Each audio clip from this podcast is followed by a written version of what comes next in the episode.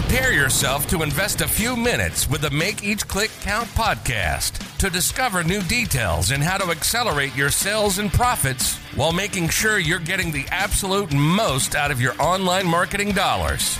Hosted by Andy Splichal, who's been running paid click campaigns for his clients for 20 plus years. Join us and discover what's working today and start making each click count. Without further ado, here's the acclaimed author of the Make Each Click Count book series, the founder of True Online Presence, the founder of Make Each Click Count University, and the host with the most, Andy Splichal.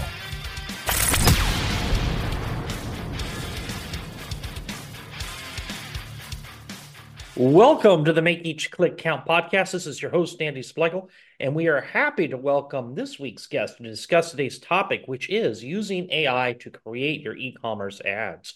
Today's guest is the CEO and co founder of Tailwind, the leading visual marketing platform trusted by over 50,000 brands worldwide. Tailwind makes it easier to create, source, publish, track, and promote your visual content on Pinstagram and Instagram Big welcome to Danny Maloney. Hi, Danny. Hey, Andy. How you doing? Thanks for having me. Thanks for joining us. So let's get right into it. I mean, AI is is huge, and it helps businesses really supercharge their businesses. But there's so many different ways that you can use it. We're we're just kind of, you know, we're just scratching the surface. I think of what can be used, and so you guys are using it to create ads on Pinterest and Instagram, and in fact, create them. It says on your website in about five minutes. Can you tell us about that? Yeah, absolutely. And and uh, these days we're actually using a few different types of AI. Um, okay. So uh, generative AI is a lot of what's been in the headlines and would be what's uh, creating the ads or or even organic social creative and things of the like. Um, but uh, we also do some analytic and predictive AI as well. So um, at a high level, though, when it comes to running ads, our main goal was to make it as easy as possible for the small businesses that we serve to be able to run digital advertising because a lot of them find it incredibly overwhelming and just a huge undertaking to actually learn about the different ad systems, how they work. Uh, you know, we could be talking about years literally of on ramping uh, or they have to uh, you know go find someone else who can help them, and that can be a challenge as well on a small business budget. So uh, what we do is uh, we've created a system where by answering just a few simple questions that are sort of everyday language that anyone could answer, uh, we do a lot of work in the background to actually go learn about the business in terms of what information is already available about it online to learn what their voice is and other things like that um, okay. And then we actually guide them through the process of setting up ad campaigns, simplifying it down to the point where they can basically say, okay, here's my monthly budget. Here's my objective I'm aiming for. And then we create the ad creator for them and they can review it, edit it however they like, create additional ads and set it live. Um, but it's it's pretty amazing because it, it really does just take a few minutes from start to finish and this is the type of thing that could take you know weeks of working time to actually iterate through in the past. So as a customer you don't need to know how to run the pinterest ad. Like you don't have to be running pinterest ads before. You can just say i, I want to try running pinterest or, or run instagram. And yeah. you don't really even have to learn how it works. Is that what you're saying? Yeah, exactly. So, and the vast majority of small businesses really don't have that knowledge and don't necessarily have anyone on their team who has the knowledge. Um, so, yeah, they don't need to learn it themselves. They don't need to be super familiar with it. Uh, but there's really, you know, there's two sides to it. There's actually generating the ads and the ad campaigns, which is more of the generative AI side. And then there's more of, you know, I think of as the math side of it, which is once you've given us your budget, you've identified what your objectives are, all the decisions around how budget should be allocated, whether it's to different creative, to different campaigns, uh, or even across channels. That's where more of the analytical and predictive AI comes into play of looking at the results that come back and, and making those decisions in real time throughout the day for you. So you can be off running your business and you don't necessarily have to uh, one, learn about how the systems work, but two, spend your time actually monitoring and babysitting them. How do you set up the tracking for for your clients? I mean, one of the things you're I'm sure going to want to to make sure as a small business that you're getting you're getting money back, you're getting a, positive ROAS, you're um, spending money where it's generating you money. So how do you make sure that your clients properly are tracking sales and and their spend? Yeah, we guide them through that. And at the moment, uh, we have some resources that just walk them through the process of actually setting up their pixels and then selecting which pixels they want to use. So, you know, when they're connecting their ad accounts, we can see what pixels they have available. And, and if they know what they want to use, they can just select the ones they want to use. Uh, otherwise, we have team members who will walk through it with them live and can just hop on a call, chat through it uh, if we see that things aren't uh, working as expected, then generally we're going to be reaching out uh, to try to help them figure this out proactively. Um, but uh, it really depends on the level of familiarity that someone has with online advertising as to whether they can do it in more of a self-service way or if they might need that uh, a little bit of extra help. So you're using tracking pixels from Instagram and Pinterest, are you doing anything with with Google Analytics GA4 as far as the conversion tracking? Not yet. Uh, it's certainly something that we're watching. I mean, frankly, you know, we've transitioned our own account over uh, with the forced migration, and uh, to some extent, I'd say we're still observing and learning about GA4 through that process, right? Um, so I think we need to see how it evolves a little bit more and determine whether or not um, a, it'll be helpful, and B, if it'll be necessary. But uh, generally speaking, we're able to get you know reliable data. I mean, obviously, um, there's a reason why there's a whole world of uh, attribution tools out there, right? To to be able to augment what the platforms do natively. Um, but for most small businesses, we find you know the data is is good enough, it's solid enough, and if we try to uh, add additional tools, it either gets too expensive or too complicated pretty quickly. Um, so we're trying to keep it as simple as possible. So how how did you create Tailwind? I mean, AI, it's not you know really. Chat GPT came out about a year ago. Um, yeah. How did you create so quickly? How did you seize the opportunity to to create this tool? Yeah, I think the uh, the short answer is it hasn't been very quick. so uh, thinking about, and I'll give you, yeah, the brief history of, of Tailwind in a nutshell. Uh, I think we had you know two major chapters of Tailwind. The first chapter is what I think of as uh, and what we internally refer to now as our legacy product, right? So we had more of a standard Martech product that had nothing to do with AI and really was about scheduling and publishing of content. And that was where we got our start, where we uh, became known. And uh, that period, I'd say, went from like 2013 ish to about 2018. In 2018, we began to see a trend that a lot of the small businesses who were using Tailwind were having a challenge bridging the gap from becoming single channel marketers to multi channel marketers. And the vast majority of our users were building their business almost entirely on Instagram or entirely on Pinterest. Uh, and it was kind of a surprise to us, honestly, because we built out a service for Pinterest and a service for Instagram that was very, very deep. And we thought users would naturally gravitate across both. Mm-hmm. And it mm-hmm. really didn't happen very frequently.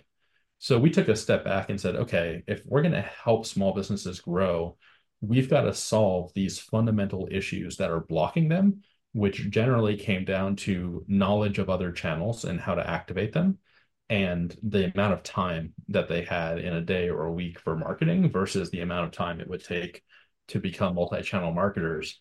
And so for us, it was really back then, I mean, at this point, about five years ago, that we began focusing on the problem of how do we significantly automate different parts of small business marketing and we began developing tech in-house uh, we made a couple of acquisitions along the way as well to accelerate the roadmap. Uh, but the tailwind that exists today really evolved over the last five years, and uh, it's it's as a result of that, I think that it seems really fast. But really, what we've seen from our perspective is this past year isn't necessarily when we built everything, but it's when the market started becoming open to using this type of a solution. Mm-hmm. And now there are a lot more early adopters of AI than there were a year ago. So, what type of retailers do the best on Pinterest and Instagram? Is there a certain vertical that performs better than others? Yeah, I- would say I don't know if it comes down to like one specific vertical, but for us, what we tend to see is that our customers are generally B2C. Um, so uh, all different B2C verticals. Frankly, there's uh, uh, just a huge long tail of different categories, um, but they all fall under B2C types of businesses. And the way that we break it down, if we think about our largest groups of users, uh, e-commerce is sort of our number one segment that we think about. Mm-hmm. And there, there's a huge variety of selling, you know, anything from apparel to accessories and jewelry to health related products, um, digital and uh, goods as opposed to physical goods. Uh, but a very long tail even within e-commerce. Then you've got local service providers who tend to again be more B2C service providers. So a little bit less your accountants and lawyers and more your interior decorators, your travel specialists, your photographers, folks like that. Uh, and then uh, creators and local brick and mortar, right? Like those four groups ultimately, uh, we see all of those in pretty significant numbers. But within each category, there are many different verticals represented.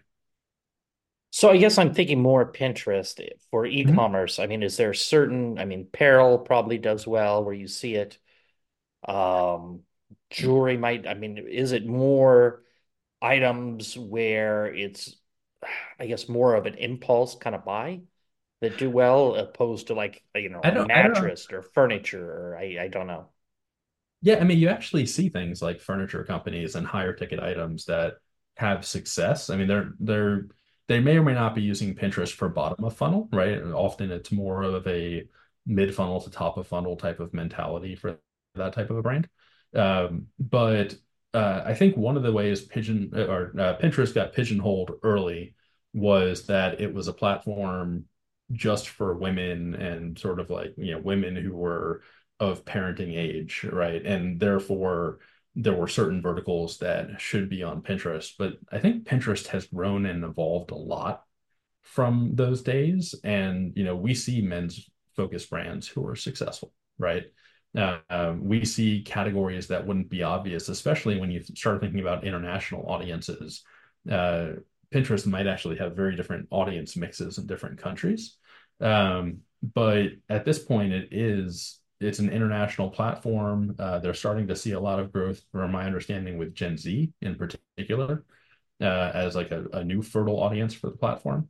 And the result of that is there's a lot of diversity. But of course, you know, people still tend to think of it as coupled with um, verticals such as jewelry, apparel, uh, beauty, uh, and wellness, and those types of categories. Do you see Tailwind expanding to other marketing channels beyond interest, uh, beyond Pinterest and Instagram? Yeah, I mean we we've actually already started to. So uh, thinking about the the different major components of Tailwind. Um, so Tailwind Ads is one of the newer pieces that does sort of the automated ad campaign creation and setup. Uh, but uh, the other major pieces of the platform we have Tailwind Copilot, which generates marketing plans for people based on the specifics of their business and helps them figure out what to do. Uh, we've got Ghostwriter, which is the generative text and copywriting piece of the platform. We have Tailwind Create, which is the visual design piece of the platform. Uh, and then we've got uh, the distribution capabilities, which are you know publishing and scheduling for organic social. Uh, we added email to the platform, and then there's the paid side with paid ads uh, which today is paid social only, but uh, shortly we are in the process of bringing paid search as well. Um, so we've already started expanding. I mean, Ghostwriter by itself on the generative copy side serves over 50 different types of marketing use cases. And so uh, when I say use case, an example of a use case could be generate a caption for me on Instagram, mm-hmm. but it can also be things like help me script a YouTube video or help me write a long form article or piece of content or help me brainstorm email subject lines for an email I'm sending. Uh, so through Ghostwriter alone, we're covering all the major organic. Why channels. why use your guys' system opposed to just logging into a free chat GPT? Account? Yeah. Uh, so, uh, I mean, we started out by integrating through ChatGPT, and since then we realized we needed to go beyond that. There were a few issues uh, that were pretty prevalent. I mean, one is just quality of output. Um, and so what we've started doing on our end, we have our Nova LLM, uh, which we're developing, and there we're training it specifically on marketing content and marketing data.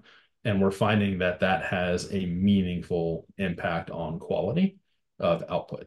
Uh, the second thing that it allows us to do is to actually train it on the individual voice of a user.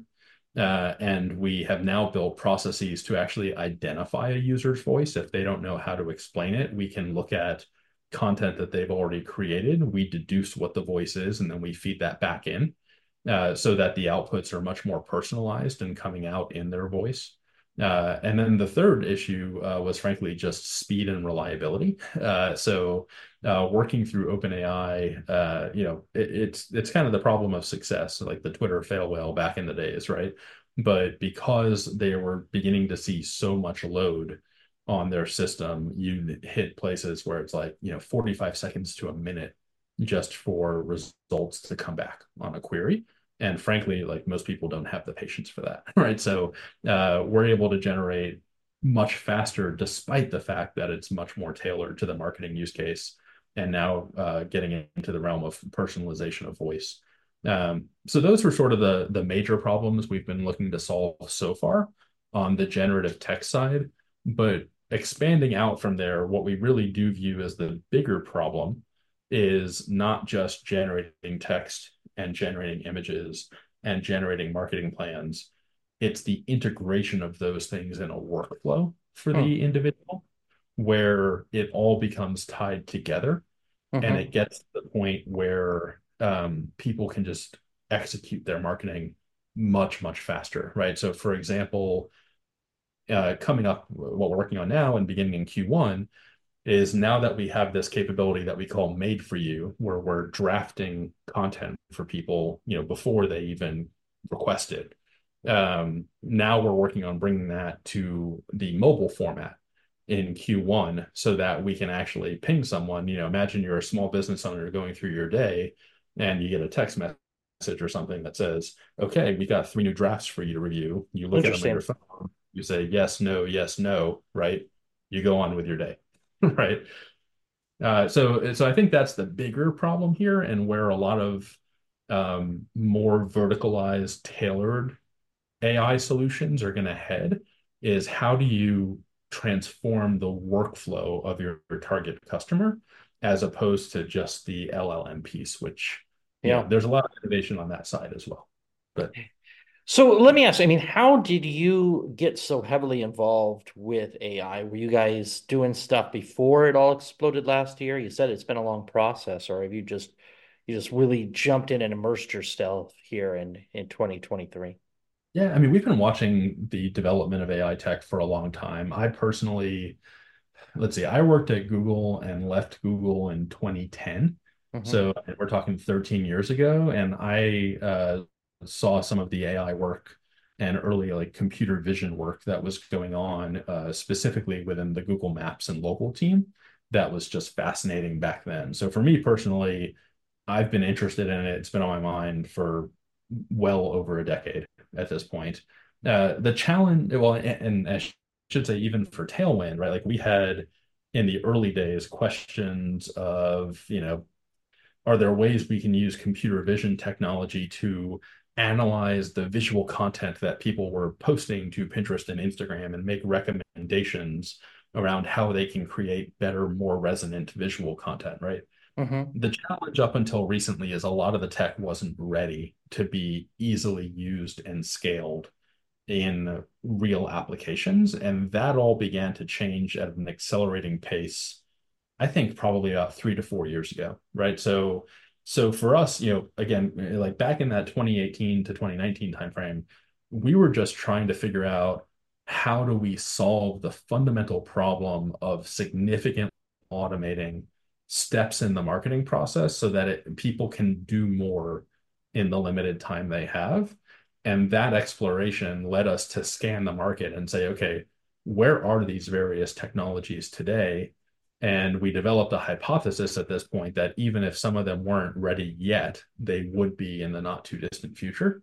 And that was when, you know, in that time frame, we started developing Tailwind Create, which is our visual design and creation tool. Uh, that was one of the first pieces we put we put in place. So what what AI system is are you based on? Is it OpenAI?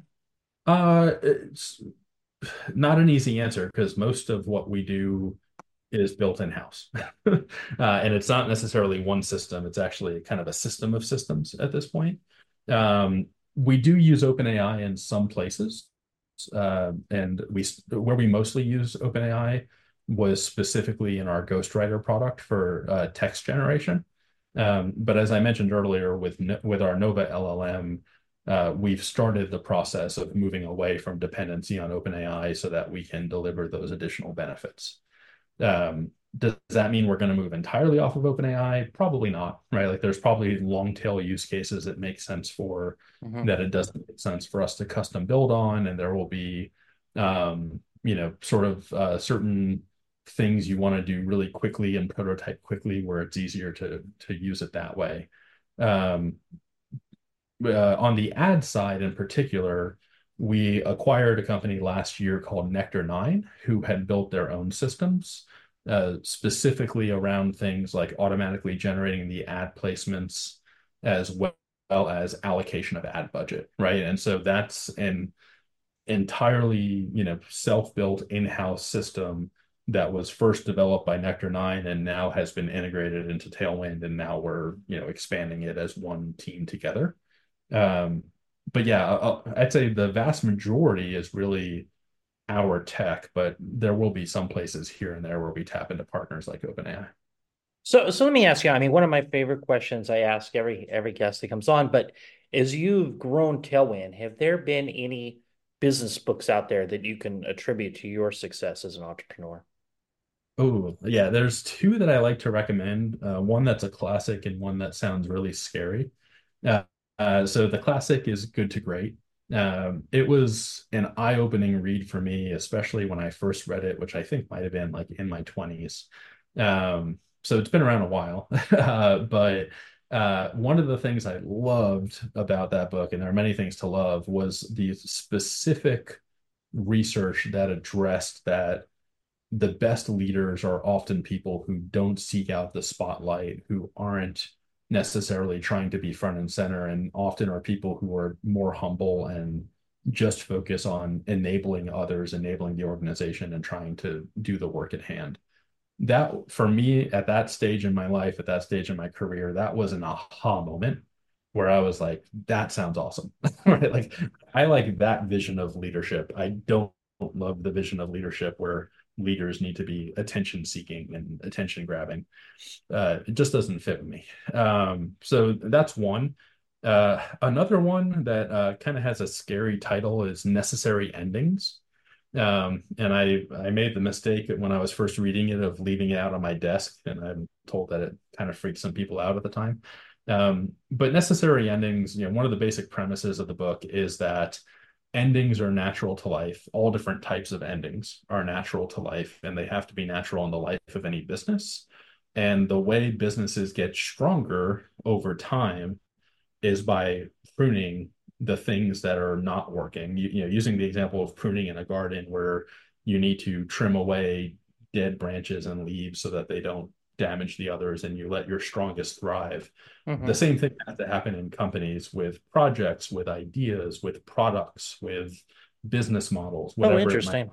over time. Uh, but yeah, it's a really, really good read. And, um, you know, that one I probably came across five years ago ish. Um, and uh, again, it was it was a message that hit me at the right moment when I needed to hear it and needed to learn it. And uh, I think it it has a lot of potential for folks. So let me ask you, getting back to Tailwind, what is one of your favorite success stories of, of a client, how they've been able to, to utilize your service and grow? My my very favorite, honestly, is a pretty old one, but it was one of the ones that in the early days of building the company made that connection to why the work we do matters uh, so real for me. Uh, but there was a guy named Vincent who was one of our earlier users that I got to meet at a conference, and he was just a wonderful guy, like uh, yeah, wonderful, wonderful person.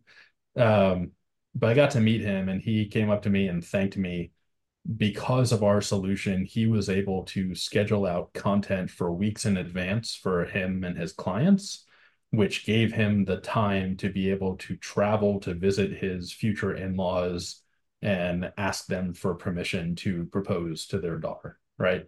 Uh, and it was like such a human moment when you realize why do we really do all this? It's not just about ROI and making more money all the time.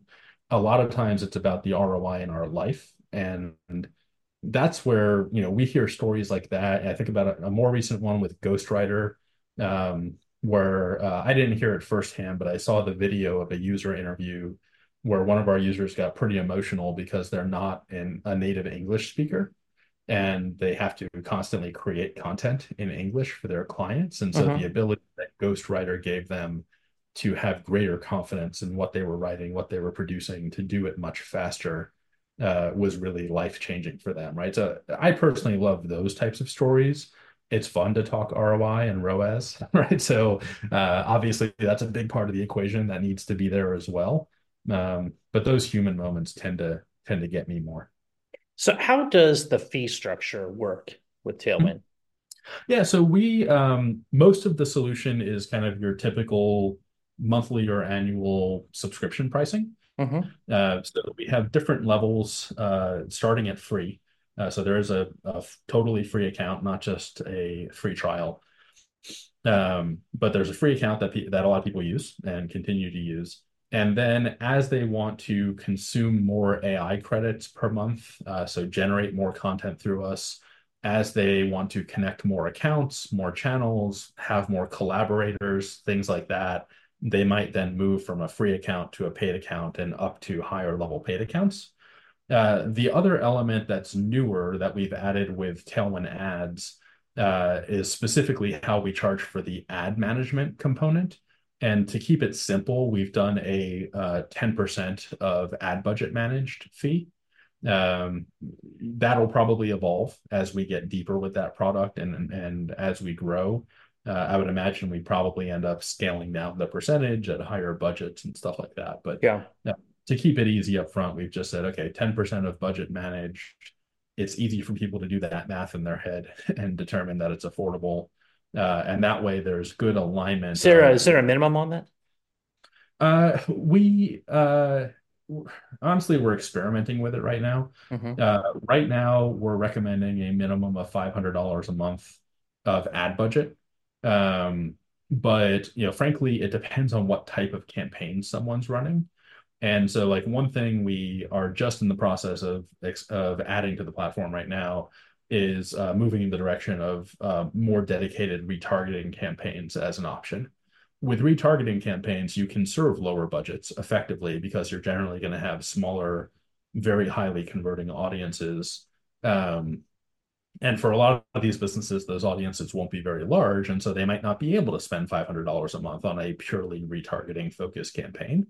Uh, but then for certain top of funnel campaigns, uh, you might actually want to be spending more than that, right? In, in order to generate audience if you don't and and build your data set if you don't have that data set already.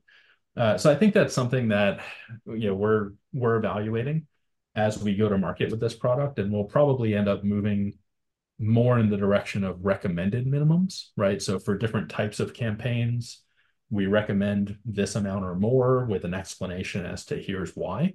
Mm-hmm. Uh, but um, but you know that's something that in the early days of launching the product we just tried to keep pretty simple.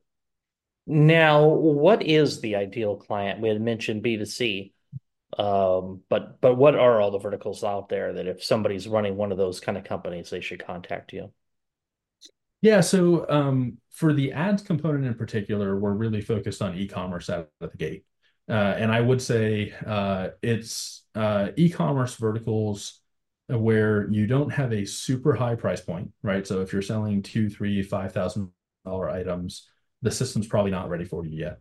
Uh, and you also don't have a super low price point. You know, if your average cart is like ten dollars or less, it's going to be hard for you to get ROAS on on ads, right? Um, but what we see works really well are uh, sort of you know jewelry and accessories is a good category that's working really well for us. Uh, we see sort of like you know mid to lower high end range apparel. So uh, you know average order values of maybe a hundred to five hundred dollars in that in that range uh, works pretty well there. Um, I'd say those are the two I'd call out out of the gate where we're seeing a good number of people coming to us. Um, but we'll learn more, and I'm sure that'll evolve as we go. And how can an interested listener learn more about working with you guys? Yeah, absolutely. So uh, we're tailwindapp.com, T A I L W I N D A P P.com. Uh, so that's the most direct way is go to the website. You can create a free account, uh, check us out, and start learning the system pretty quickly. It's it's built to be self-serve. Uh, but of course, we've got an amazing uh, customer uh, service team if you need help and want a little bit more guidance. Well, this has been great. Is there anything else you'd like to add before we wrap it up today? I, I think just uh, wishing everyone happy holidays, wishing you happy holidays. I guess I don't know when this will air, but maybe the holidays will be past by then. Holidays will be past. but... This is uh, airing here, uh, be the, the first week of January. So well, happy New Year. Yeah, say happy New Year and uh, a very prosperous 2024 that people find whatever it is they're looking for out of the year. That's great. Well, thank you for joining us again today. Thank you, Andy. Appreciate you having me. For listeners, remember if you like this episode, please go to Apple Podcasts and leave us an honest review. And if you're looking for more information regarding Tailwind or connecting with Danny, you'll find the links in the show notes below. In addition, if you're looking for more information on growing your business, check out our podcast resource center available at podcast.makeeachclickcount.com. We have compiled all of our different past guests by show topic and included each of their contact information in case you would like more information on any of the services I have discussed during previous episodes. Well, that's it for today. Remember to stay safe, keep healthy, and happy marketing. And I'll talk to you in the next episode. This has been the Make Each Click Count podcast. Remember, those that want to make more sales and profits online, listen to this podcast. The ones that want to discover how to do it faster invest in themselves and their business through Make Each Click Count University. Join our private Make Each Click Count Facebook group or send us an email to info at makeeachclickcount.com. We want to know who you are and any questions that you may have regarding online marketing.